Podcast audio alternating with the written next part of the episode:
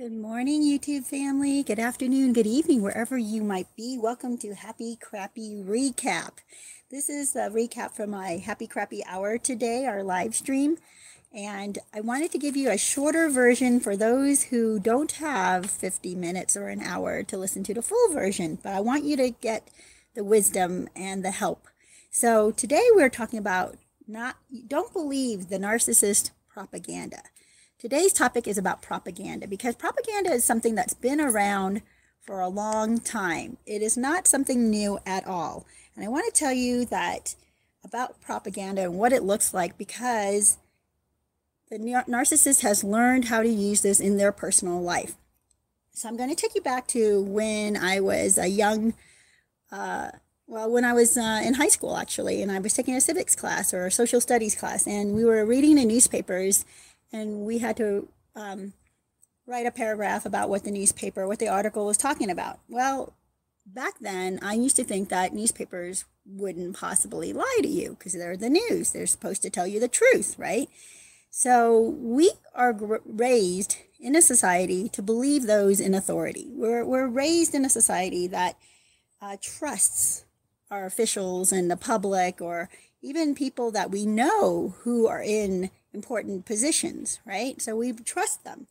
So what happened was I never thought it could be possible that a newspaper could lie to you or a news station or a news reporter, right? So then fast forward a few years after that and I'm in I'm working as a young person in my 20s and I'm flying to business meetings uh, in different cities. And when I fly, I would pick up newspapers. I usually would pick up two or three, but this particular day I picked up four or five because I wanted to know what was going on in a country in the Middle East, which was under immense turmoil. So I thought, well, I want to get five different perspectives of what's going on. I thought that each newspaper would send its own investigative reporter into the situation and they would come back or while they're there report on what was going on.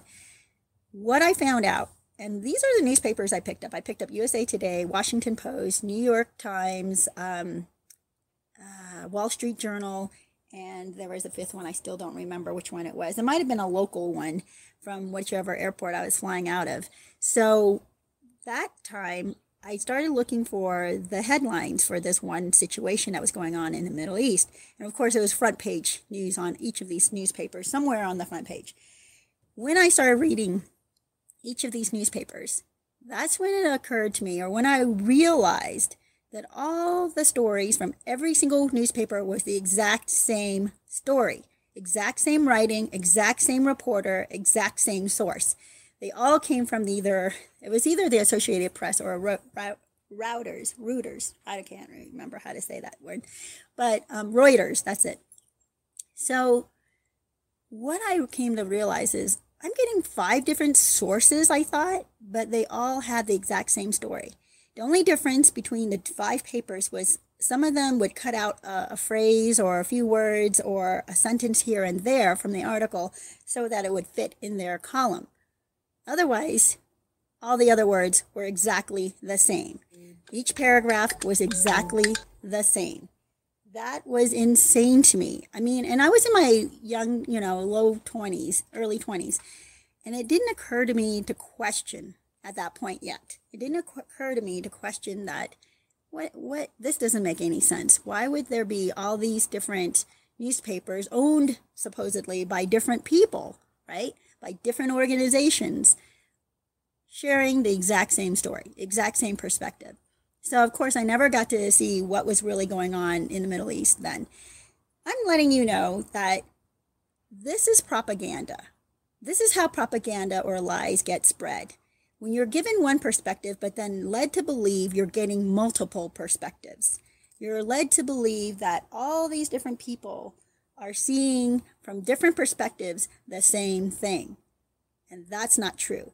All they're doing is sharing one perspective over and over again. So you've heard the adage: a lie told over, uh, lie told um, multiple times becomes the truth.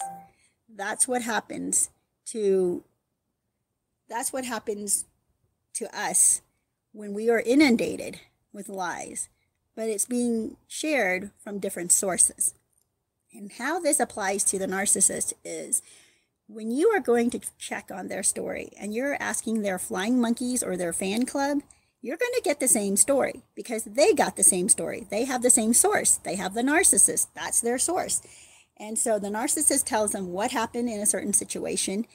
And then they trust the narcissist because the narcissist is someone maybe an authority in their life or has been there and has um, been there for a long time and so has earned this long term friendship status.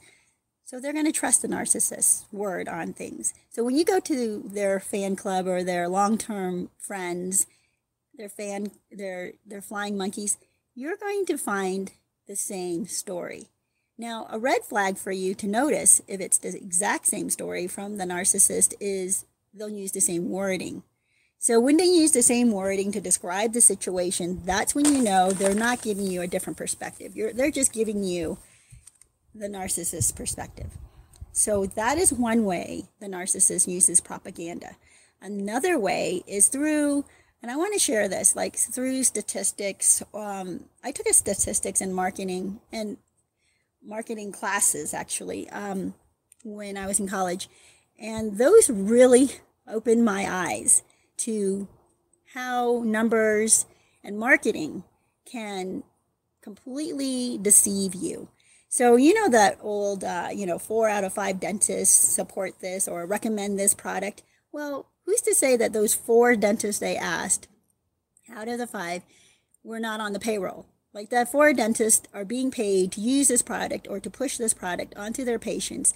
And so their patients, when they buy this product, the dentists get a kickback or the dentists simply just get a kickback period and so when they're being questioned or polled for this four out of five dentist business, um, you're not aware that these people don't really care about the product, but they'll say, sure, I endorse it.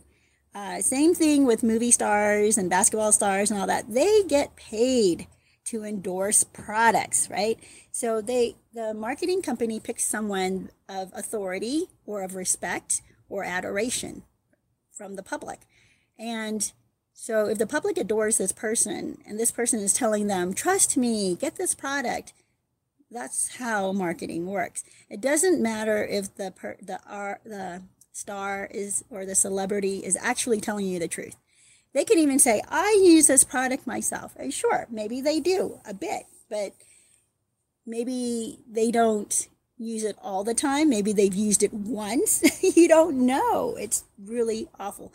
So be very careful when narcissists use marketing ploys on you.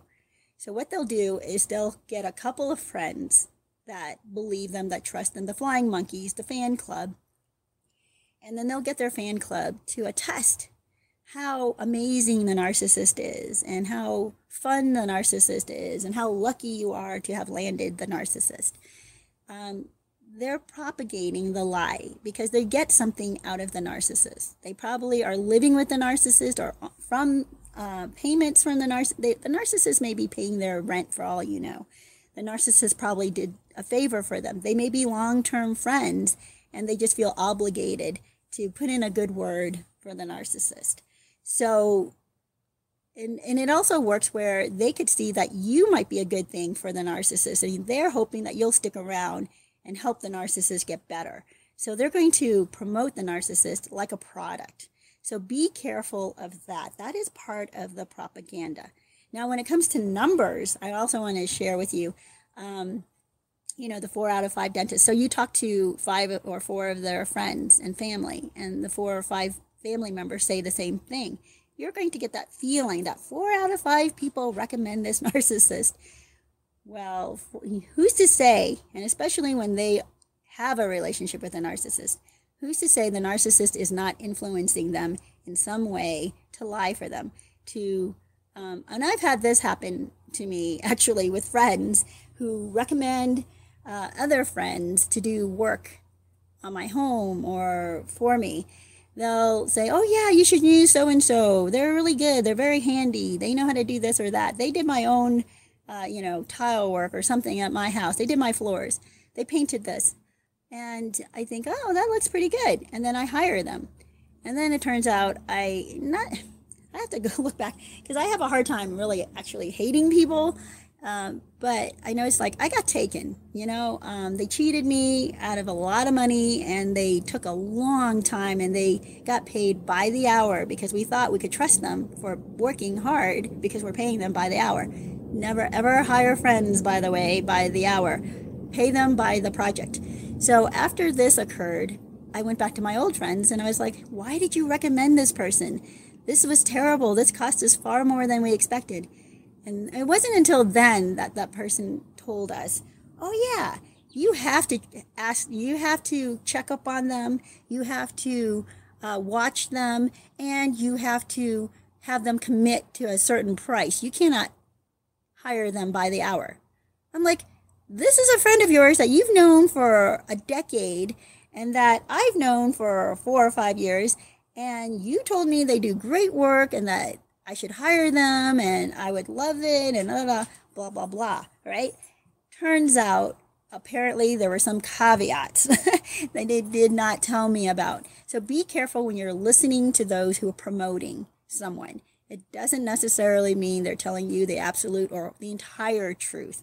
They could get, just give you partial truth and then you kind of fill in the rest and assume that they're giving you good advice. So you guys, I just wanted to share that with you. Oh, one more thing before I go, and this will I'll keep it short. Another way that um, narcissist and propaganda has been used in, on the public for a long time is numbers, statistics. I'd learned a long time ago through statistics that they can fool you with numbers. Like, um, for instance, say a small town has one murder, right? And one year. And then the next year they had two murders because the second year what happened was there was a lover's quarrel or someone was cheating on the uh, the other one and um, the spouse go ends up murdering the the person they're cheating with and their own spouse. So there's your double murder. Um, well, it went from one to two. That's double, you guys, right? One to two, double. So they could say, oh, the murder rate has doubled. And you're thinking, wow, what was the, how many murders were there? There could have been, so if there were 100 murders, that means there are 200 murders now. There were 250 murders last year, now there are 500 murders. Oh my gosh, it doubled. That's a lot. Or they could say it, it increased by 100%, you guys, 100%. Say, okay, um, there were three murders one year, and then it uh, and then the next year there were there were four murders or actually okay it went up by 30 per 33% right a third of three is one. So add one more to that three now it's four. So now they could say oh last you know instead of giving you the full the real numbers instead of saying murder rate murders went from three to four which then doesn't make you freak out, right? You're like, oh, well, that's just one more, and that could have been just who knows some fluke, um, like a vagabond going through town and you know just robbing somebody's house they didn't know was still there, and it was an accidental murder. So they're like, well.